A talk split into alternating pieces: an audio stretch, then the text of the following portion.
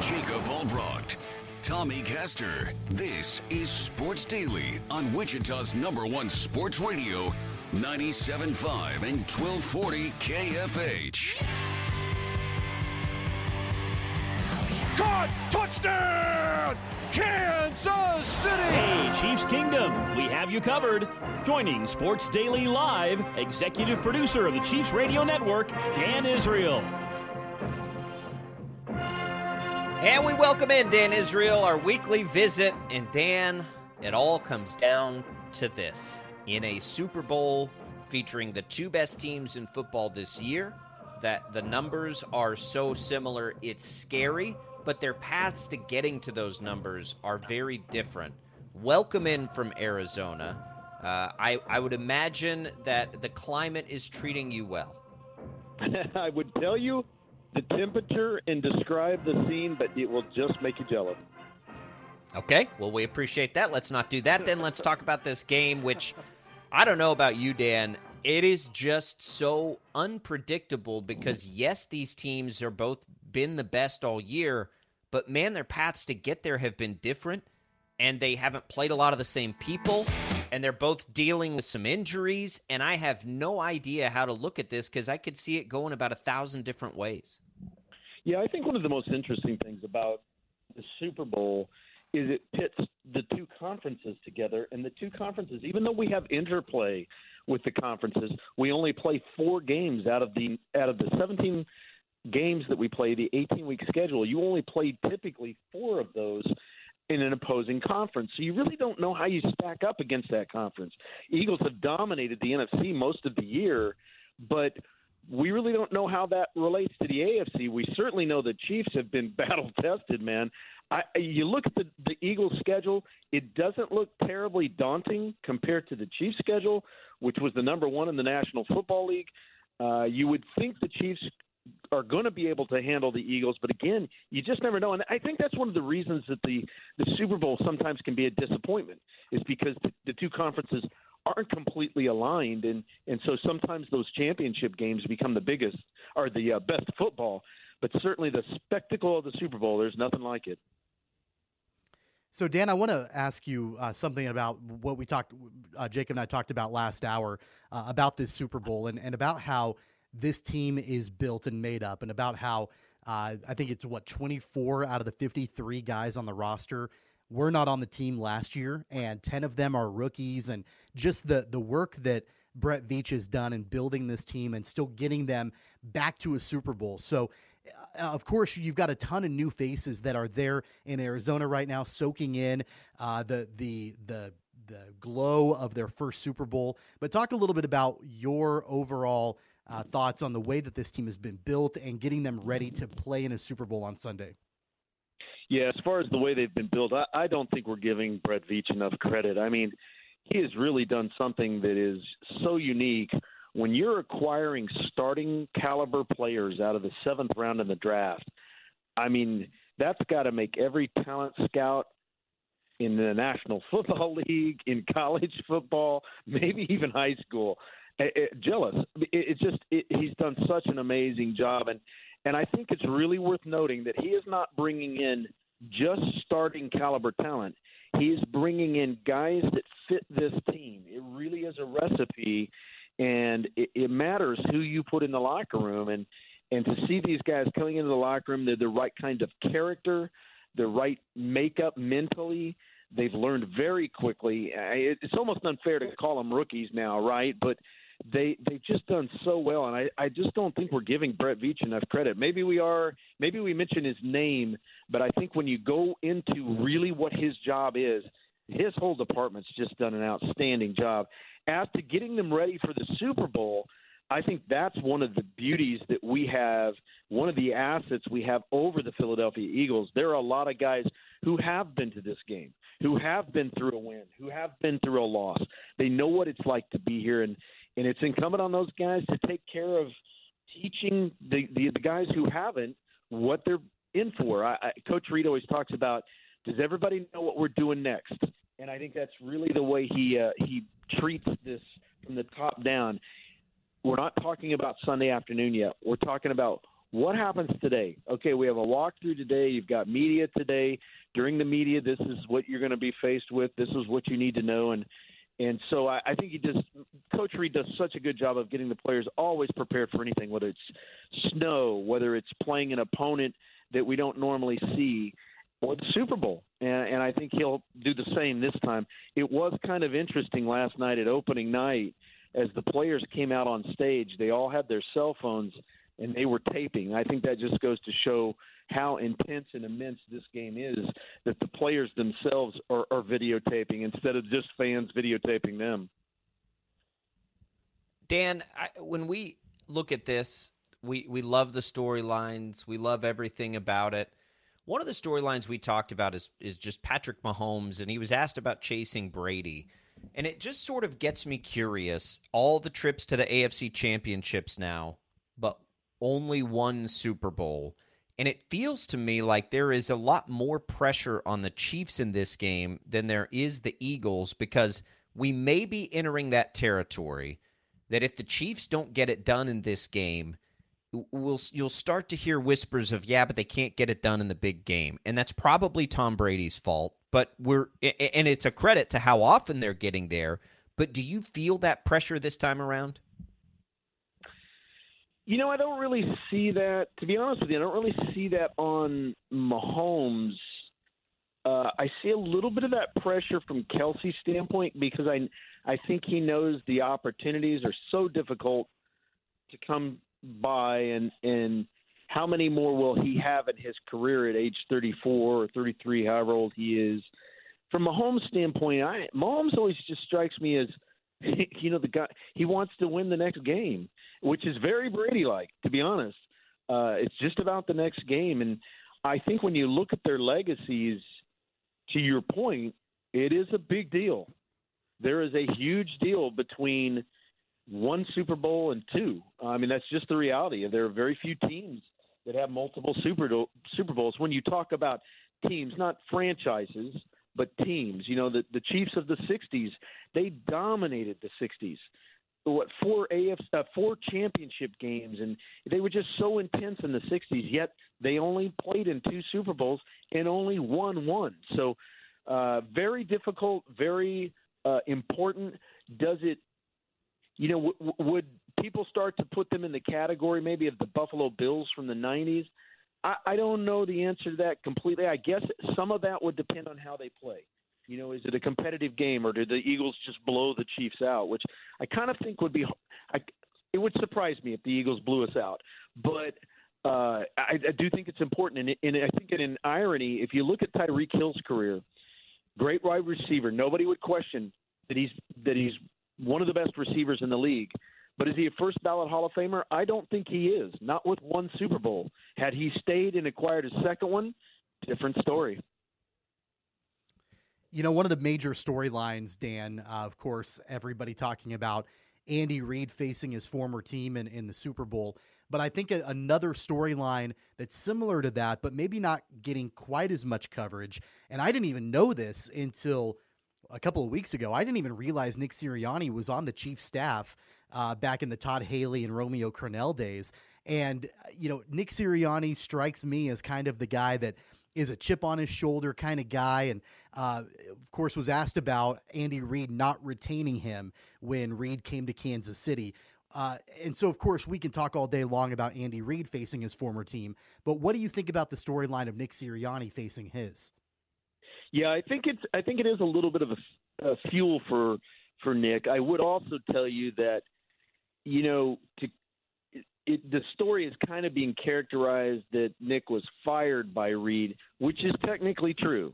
But I think more appropriately, Andy brought a bunch of people from Philadelphia to Kansas City.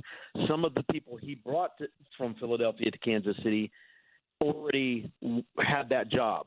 So I think it was really more about bringing in his people than it was about his lack of confidence in Nick. However, if you're Nick Sirianni, I don't see how it couldn't – you couldn't feel you a little bit. You know, I think even for Coach Reid, I, you know, he loves the Eagles organization. He loves the people. He loves the owners. He knew it was time to leave. There wasn't a lot of animosity there, but you can't tell me deep down inside, as competitive as, as these guys are, that they don't want to beat their former teams. You know, I, I just think that's part of it. And and certainly Nick, I'm sure wanted to stay here. So I think for him, it's probably more intense than for Coach Reid. But uh, uh, you know, I, I I just can't believe that there's not a little of that going both directions. Well, and Dan too, like it reminds me of the Super Bowl win in Miami. You know, uh, those players wanted it so badly for Andy Reid at that point to finally get over that hump. So even if Andy Reid doesn't want to beat Philadelphia and he can, you know, put that away and file it away, man, I think his players are going to want to help him beat Philadelphia. Whether he's talking about it or not, I would be willing to bet that they are. Don't you think? Yeah, I think you're right, actually, and and I think those little things can be a difference maker. I think the storyline with the Kelce brothers is interesting.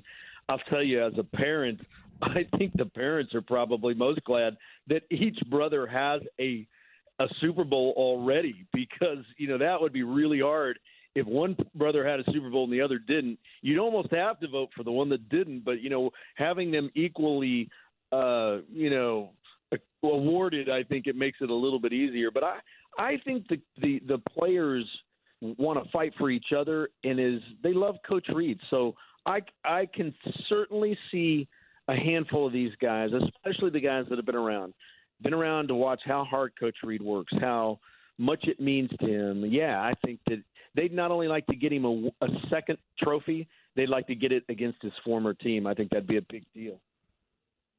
Dan, there are so many different ways that this game can go on Sunday. Uh, of course, we kind of transition out of the the storylines and the narratives and into the actual gameplay itself.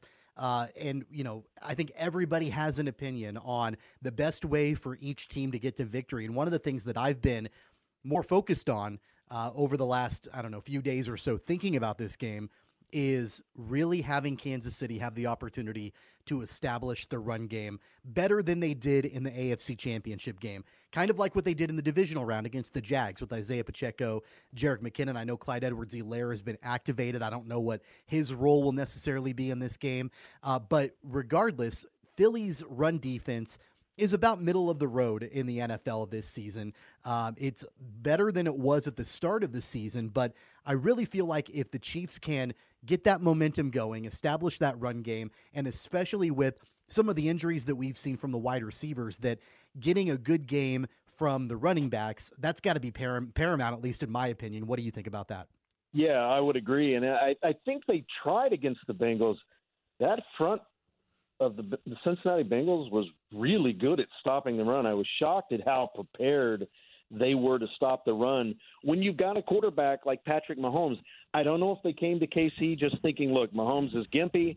He's going to be on an ankle. He's not going to do a lot. So let's be ready for the run or what. But they certainly couldn't get anything going. Now, I think Pacheco had some yards receiving, but I think he had one yard or something like that in on the ground. It was, it was really low, and maybe that was the game before. But the they're they they've got to establish the run, especially when you've got guys like Jerick McKinnon and Isaiah Pacheco who are capable of at least combining for 100 yards. And I think, you know, the one of the keys to success for the last half of the season has been those guys and has been the ability to kind of control and manage the clock through the run game. So certainly think that's a big deal.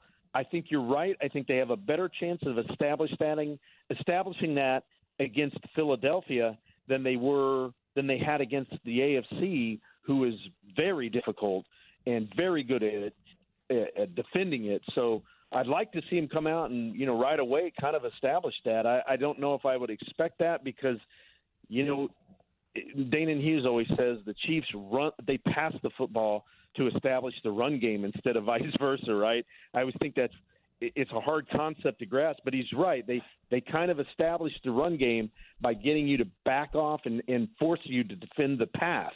And so Will they do that in the Super Bowl? Probably because that's kind of their MO. But I think eventually, maybe by the middle of the second quarter, you'll start to see the run game kind of come to light and, and they'll push it more. And that first down is just so important, right? First down dictates everything in football. And when you can rush for five yards on first down, like McKinnon and like Isaiah Pacheco were doing, it makes a heck of a difference. So, Dan, we get just a little bit of injury update yesterday. Mecole Hardman not going to be there. Expected Clyde Edwards-Helaire actually activated. That was the news yesterday. So, as we move forward, um, do we have any gut feel, insight to anything as it regards to Kadarius Toney, uh, Sneed, and Willie Gay defensively? Those three guys to me feel like the critical guys. Are are they trending in the right direction? Do you think, or do we have any idea yet? Yes, they're trending in the right direction. I don't know if I'm supposed to be talking about this or not, but I'm going to. So yesterday uh, uh was a good day of practice. By all accounts, everybody that was at practice talked about Mahomes just dropping dimes left and right, like he is ready to play today. Uh, last night was opening night, and at the opening night ceremony, I talked to several players. I talked to team doctors. They're all really happy with the progress that the team is making. Kadarius looked good. Uh, uh, Juju looked good. I, I spent some time a little bit with Juju, and I, I couldn't even tell he was injured. So I think that I think everybody's trending in the right direction, with the exception of Mecole, and now that's kind of irrelevant, right? So, uh, good news for Chiefs because I think the one thing you want to do, you want to play these games with full strength teams. You want to play against a full strength team, and you want to be at full strength. The last thing you want to do is limp into the playoffs, and so. Uh, really happy to hear that news. Of course, it's early. We've got a couple more days, but we'll see how that unfolds. But as we stand today, uh, it looks good. Dan, from a defensive point of view, what's the best way to limit Jalen Hurts? Um, you know, of course, he can beat teams with his legs all day long, uh, but I definitely think that from a passing perspective, um, when he's on the run, when he's improvising, and then with the talented receivers that he's got in A.J. Brown and DeVonta Smith, uh, he's been able to make things happen with them while he's on the run. So, would you suggest the best way to combat what Jalen Hurts can do is to try to keep him contained in the pocket, or what do you think the best strategy to victory from a defensive perspective is? Yeah, I think that the general concept is, you know, to, to kind of set the edge, not let him bust it out. Hurts is only about six foot, maybe one. He's not a he's not a terribly tall quarterback. He is dangerous. He's got good eyes, and he's throwing to Smith and Brown, who are incredible receivers, but again, not very tall. I, I think they're probably both about that same size. So you're you're not talking about guys like Mike Evans who can climb a ladder and just take it away from you if he if if he throws if the quarterback throws the ball in his direction, he's going to get it. Uh, so I, I think one of the things you know if you can keep him in the pocket, and Chris Jones is going to be a key factor here because of that wingspan his ability to pressure through the middle of the the line, you know, to kind of cave in that pocket from the center, that forces Hurts to to not have a, a passing lane to throw in. Now he's he's making decisions, and and you're delaying the routes. And I really think a key is going to be setting that edge, keeping him in the pocket, and then caving the pocket in from the middle. Uh, that'll limit somewhat what Smith and Brown can can do against you. I think it's important, you know, when you're playing these kinds of teams, Hurts, Smith, and Brown are going to make plays, just like Joe Burrow and Ja'Marr Chase. They're going to make plays. You just have to limit how many times they can do that.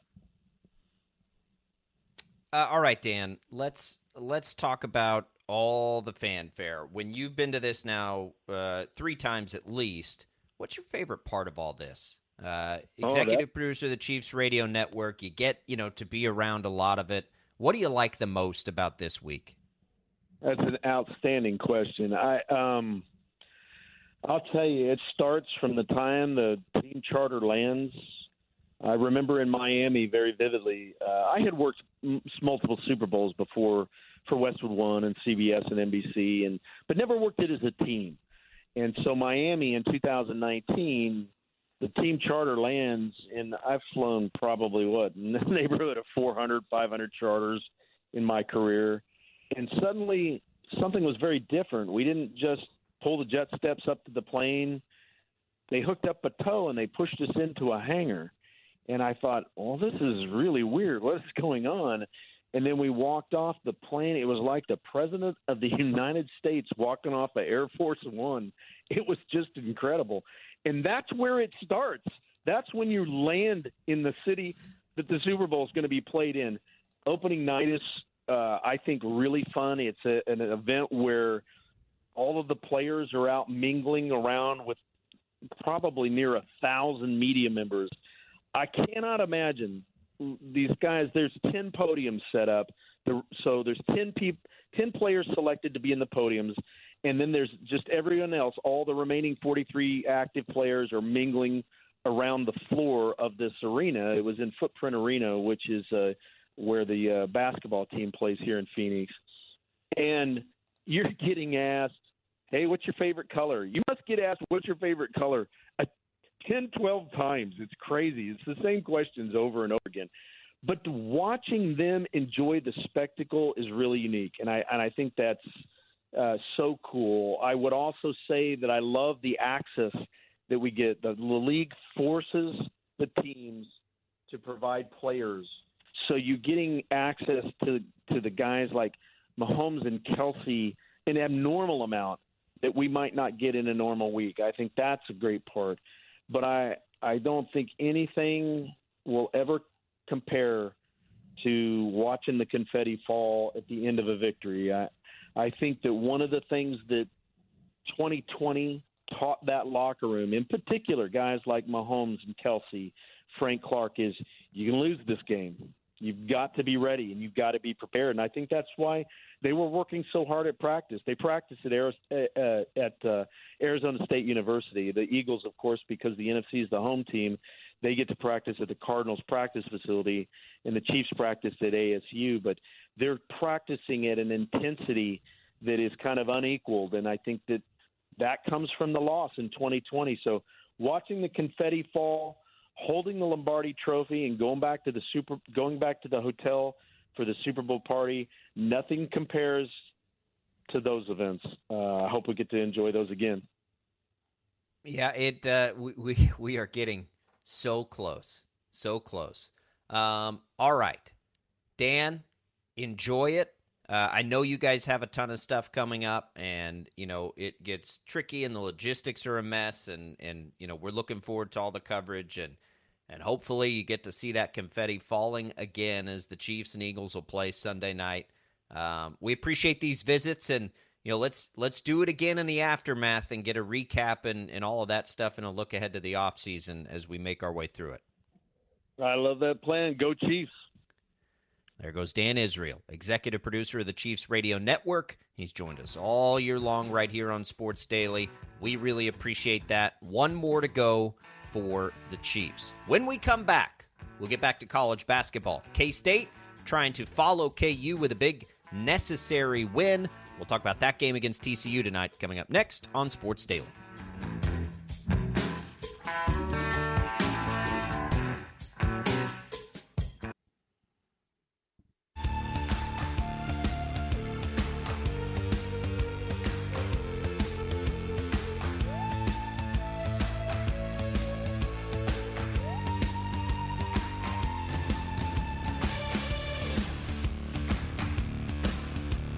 Welcome back to Sports Daily, everybody. Jacob Albrock, Tommy Castor with you here on this Tuesday. Tommy, KU handled business last night.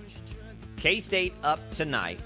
What do you think's going through K State's head right now as they welcome in TCU, a team that got them pretty good down in Fort Worth? Well, I think the first thought is they're probably thanking Kansas a little bit for beating Texas and having the Longhorns come back to the pack a little bit uh, after last night because the, the Longhorns could have easily opened up a, a big time lead in the Big 12 race. And now Kansas State feels like, you know, hey, if they can beat up a, a banged up TCU team at home tonight, then they're just a game back in the Big 12 standings. So uh, I think that they view this as an opportunity uh, to be able to get a little bit of revenge against a team that handed them what their first Big 12 loss of the season uh, in Fort Worth. So they've got an opportunity here to kind of get revenge and also keep pace in the Big 12.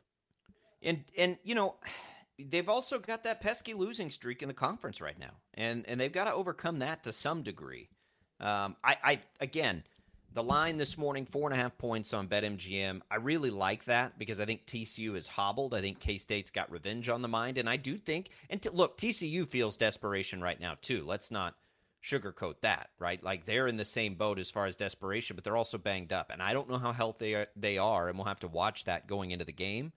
But TCU now with four losses is right there with K State with four losses. Uh, Kansas helped everybody out last night. Texas now has three losses as well. But both of these teams, Tommy, if they want to win the Big 12, right? Again, this doesn't necessarily matter too much, I don't think, in the NCAA tournament. But for the Big 12, it does. And, you know, maybe there's wiggle room created now by Texas losing last night. There probably is. But it's easy to put that up on the bulletin board of, hey, if you want to win the Big 12, we got to have this one tonight. For K State, it's amplified even more because they're at home, because TCU's hobbled, and they have lost consecutive now three times conference basketball games. And so, with all of that being said, and the fact that they should have beat Texas, right? Because they should have, I, I, I like this spot for K State tonight. I think the interesting thing for TCU is going to be whether or not Mike Miles can go. Um, he has not played since he hyperextended his knee against uh, Mississippi State in the Big 12 SEC Challenge. Uh, he hasn't played since that time. Uh, and there was a little bit of speculation that he might have been able to suit up earlier this week or last week, I guess, in their in their last game. That didn't happen. Uh, so I'm going to be keeping an eye on that because, of course, he is TCU's leading scorer. Also, Eddie Lampkin has been out for a while too for the Horned Frogs. So to your point, they are banged up. Uh, it's going to be a question about whether or not either one of these two guys can play, and if they can play, how effective they will be. So um, if I'm Jerome Tang, if I'm the, the Wildcats, I'm kind of licking my chops a little bit here because uh, you're getting TCU, who is a very dangerous team.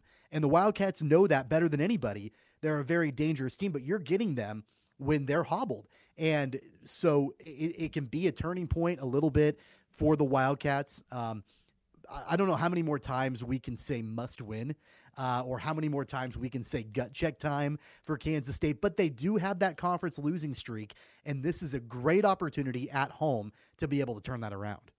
So sometimes I feel guilty when we say that stuff because I don't just say it to say it. I almost never, I, I mean, I, I would say never, but maybe I have, but I never intend to like overhype things because whatever. Like I genuinely, when we say something feels like a must win, it, to me, it feels like a must win. And this one feels that way. And I was really glad Jay Bilas on the TV call last night said the same thing. He said, How many times when we watch these Big 12 games does it feel like these teams have to win these games if they want to stay? And it's night in and night out in the league. But it is, I mean, it is the case. We're not the only ones that feel that way. And and it's because there's no clear separation right now. So I mean, even Oklahoma State at five and five as they're beginning to play much better is creeping back into the conversation, right? Like it, it is. There are a lot of teams still in the mix, and all that tells us is there are a lot of teams that have the opportunity to go win it. So you got to win them, right? You got to win them if you want to win the Big 12. Now, it's two very different things. Winning the Big 12 and being where you need to be come tournament time, I do think are different things and they they're not they're not like running hand in hand. I easily could see a team that does not win the Big 12 being the team that has the most success in the NCAA tournament, right? Like, so it's not like we're saying K State needs to win this game tonight to do something in the tournament. No, they need to win this game tonight when we're talking about their opportunities to win the Big 12. On top of that, they need to win tonight to stem that tide of the losing streak because when that gets out of hand, and I, I'm not suggesting this will happen to the Wildcats, but when a losing streak like that gets out of hand, uh, there are some teams that will fold under that pressure. I don't think that this Wildcats team is that team where that will happen. Uh, but take a look at Texas Tech, for example. Texas Tech, uh, Texas Tech had high expectations going into this year, and a losing streak in conference play got the best of them, and their season is effectively done uh, at this point. So uh, I think that can be a little bit of a cautionary tale uh, about what can happen when a losing streak gets out of hand. But you know, I was watching the the big Monday game last night, and they had Joe Lunardi on during halftime. Uh, talking about bracketology and all of that, and and we've known this for a while. We've known how difficult the conference is, but you know, nine out of the ten teams, you take Texas Tech out of the picture, are being considered right now for the NCAA tournament. Even a team like Oklahoma, who has underperformed, they're on the bubble right now as the ninth team. And my first thought was, wow, the, the Jayhawks go to Norman this weekend to play Oklahoma. Uh, and the, the Sooners are going to be very desperate. Jay Bilas said it on the broadcast last night. There is no bottom to this conference. Uh, all the te- all ten teams are in the top seventy in the net, uh, which is crazy and unheard of. Uh, so you can you have to take advantage of the opportunities when you get them. And I don't know if there is going to be much of a better uh, any better of an opportunity than tonight than for Kansas State to play at home against a really beat up TCU team. Yeah, I don't think there is either. Um, I mean, other than other than just taking their shots at other you know big time opponents, you you still have Iowa State, right? There's a chance for revenge against Iowa State still on the schedule, but you know they're not hobbled. Uh, is is what you're talking about here? Um, you know they that's that's the biggest one looming still, and they still have a game against Baylor. But the reality for here here's what we haven't talked about for Kansas State, Tommy. Of all the teams left, I would imagine that there isn't a team with a more advantageous schedule the rest of the way. And, you know, they played a lot of their big time games already. They've played Texas twice, they've played Kansas twice. They're getting TCU for the second time while TCU's still hobbled. So when you look at the remaining schedule for Kansas State, and we know everybody's good in the Big 12, but hobbled TCU, Texas Tech, Oklahoma twice, right? Iowa State, but at home, and Oklahoma State. Like, that's as advantageous a schedule as any team in the Big 12 will have down the stretch because they still have a collection of very winnable games. So you get hobbled TCU, two against Oklahoma, one against uh, Texas Tech, one against West Virginia. You're playing a lot of the bottom half the rest of the way. And that's something Kansas State needs to take advantage of too. If they're really one of the top teams, then beat the bottom teams. Yeah, you're not you're not uh, wrong on that, but I, I will go back to what I said before.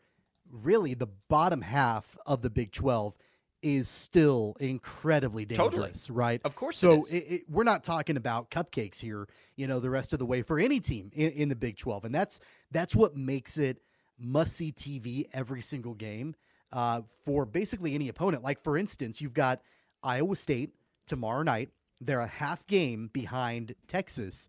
They're on the road in Morgantown. And if you just looked at what West Virginia does, uh, has done with their record, and you just look at that, you don't know anything about West Virginia, you would say, ah, that team's not very good. No, they are. And especially inside Morgantown, they're they're good. And you've got the Cyclones on the road. And with the win from Iowa State, they tie Texas in the Big 12 standings for first place.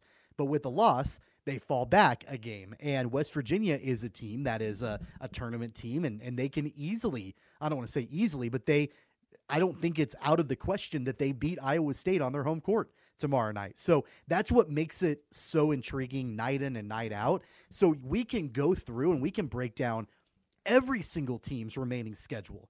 And while records are going to be different and while you can say well they're playing their you know remaining games against the bottom half Okay, well, all the metrics are, are telling you that all these teams are very, very similar as far as their net rankings and KenPom and all of that. It's an incredibly even league. it, it is. It's it's awesome. Um, it is, but there, I, I do think that there is separation and there is a difference between the top half and the bottom half, and where you play those games does matter. But I think playing Oklahoma or West Virginia or Texas Tech right now is different than playing, you know, Kansas, Iowa State, Kansas State, Texas, a healthy TCU, which they're not right now, but I do think there's a difference there. Not much, right? Like you can't count on wins by any means. Like when Wichita State plays Tulsa, you can count on that win, right? Like yeah. that there those yep. kinds of games don't really exist in the Big right. 12 back in the day, I remember the first few years when TCU joined the conference and they were a doormat, and you knew that you could. I mean, they were playing in basically a high school gym uh, and you could go in and you were pretty much guaranteed a victory for the most part for any Big 12 team playing them, or even going further back when you had teams like Nebraska and Colorado, and you know th- they were in the Big 12 and they weren't very good, and you kind of knew that you could get a victory against them. Uh, that's not the way that this conference operates anymore. Even a Texas Tech team that has really struggled in conference play and they only have one conference win. Uh, you know they they've had a couple of injuries. They've had some key guys that are out. Uh, but they're talented, and, and the all the the metrics would tell you that they are, and every team is. Um, so there's no such thing as a cakewalk, uh, especially down the stretch when you've got, I mean, still six teams. I mean, I guess you can include, like I would include Oklahoma State too at five and five. You got seven teams that still could potentially win the Big Twelve, or at least a share of the Big Twelve. Um, th- it's a bloodbath every single game. It is. Um, and it's going to be. And tonight we suspect that it will be again. Even if TCU's hobbled, they're going to bring it. They're still good. Uh, but yeah, I think we both feel the I mean, same way. It's by game, the way, case, Oklahoma Yeah. Oklahoma State tomorrow night has Texas Tech at home. If they win, they're six and five in conference play. I- they're two games behind Texas. know. I, mean, and we weren't even talking about Oklahoma State. I mean, you've got all these teams now that that can lay claim to at least a share of the Big Twelve. and you know that's that's a desperation game, obviously for Tech, but in a way for Oklahoma State too. In the way that they defend, they are going to have a chance to win a lot of games. Um, so it, it's great. It just the, it's the conference that just keeps on giving. I love the fact that we get Wichita State, KU, and and K State games staggered again this week. I love when they're all on different nights. You get K State tonight, Wichita State tomorrow night, because it just gives you like you don't have to you don't have to juggle it or try to battle it or find you don't have to spend you know six hours with it if you've got them on back to backs that's the best way to have it k-state plays at 8 o'clock tonight and we'll be here tomorrow to talk all about it let's take a quick break 869-1240 is the number to call. Sean payton in denver officially. What does he have to say about russell wilson? We'll talk about that next on sports daily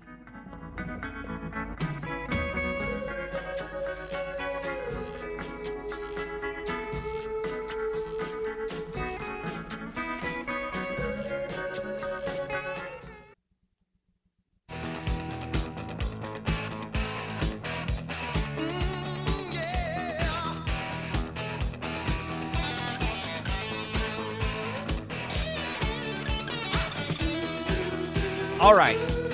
Tommy, welcome back into Sports Daily. Jacob Albrock, Tommy Castor, Jad Chambers producing for us. 869 1240 is the number to call. Um, Sean Payton, as we get ready for the Super Bowl, introduced in Denver. It's a curious match, as we talked about at length last week, but he's there now, and he's got Russell Wilson. And if it's going to work, if Denver's gamble is going to pay off, he's going to have to get the best out of Russell Wilson.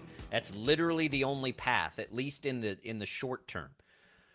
Naturally, yesterday, Sean Payton asked a lot about Russell Wilson. When asked about, you know, coaches and other trainers that aren't, you know, affiliated with the team staff, Sean Payton said, quote, I'm not too familiar with that. That's foreign to me. That's not going to take place. Our staff will be here, our players will be here, and that will be it. Okay. Um, I, I think, I do think that Sean Payton can bring that level of authority to this position. So, okay, that's probably a good thing for the relationship between Russell Wilson and the rest of the players in that roster. Here's the other interesting one, though, and we've talked about this. Russell Wilson was not placed in the type of situation that he had a lot of success with over his career. He was being asked to do different things. Sean Payton asked about being married to a particular system and trying to fit Russell Wilson into that, right? Because we remember with Drew Brees, you know, quick passes, uh, spread the ball around, whatever. It's not what Russell Wilson does. Russell Wilson makes plays by keeping plays alive and taking big shots. Here's what Sean Payton said, Tommy. Quote, None of us want to be at a karaoke bar with a song we don't know the words to. Uh, That's what you got to hear. what? No, I, I like it. He's basically I don't saying, get it. Well, he's saying, like, why would we ask Russell Wilson to do something he's not good at? Right? Why would you want to go to it? Why would you want to go to a karaoke bar and try to sing a song you don't know? I'm Wouldn't you really good at si- karaoke, so that reference well, I am just too. went right over but my head. you've yeah, but you've got so, you've got your go-to songs. See, that's True. the thing. You're good at what you're good at. And I think that's what Sean Payton's saying here. I like the analogy because I think it's very true. I think Hackett was trying to get Russell Wilson to fit into Hackett's system. He was trying to get Russell Wilson to, you know, fit into what he'd done in Green Bay or, or Jacksonville forever. It's not what Russell Wilson does. If Russell Wilson's going to succeed, you have to put Russell Wilson in a similar situation to what he's succeeded in in the past. And it sounds like Sean Payton's not coming to Denver saying, I'm going to have Russell Wilson run the same offense I had Drew Brees run, right? Because that's not going to work. He's saying, I'm going to find the personnel and the scheme to fit what Russell Wilson does. And if you're a Broncos fan, you have to be just screaming with joy at that because if Russell Wilson's going to work, it's got to be the old Russell Wilson. Run around, get your receivers time to get wide open and throw the ball downfield because he still does that well Okay, that that's a first check in the right column for Sean Payton to me. The only way this is going to work long term with Sean Payton and Russell Wilson, there's got to be some give and take here, and it sounds like that's kind of what Sean Payton is alluding to. Uh, I think that he can give on some of the the things as far as like the scheme and the system that he plays in. And Sean Payton has been around long enough and is a good enough coach to know that if he wants to get the best out of Russell Wilson, that he's got to put Russell in the best position to succeed. And I don't think that that is just a Russell Wilson thing. I think that's a lot of quarterbacks are in that same sort of world where if they're in the right system, they will have quite a bit more success than if they were in the wrong system. That kind of seems to be uh, a given. But also, I think that Sean Payton has to have the authority to be able to say things like, Russell, your personal quarterback coach is out of here.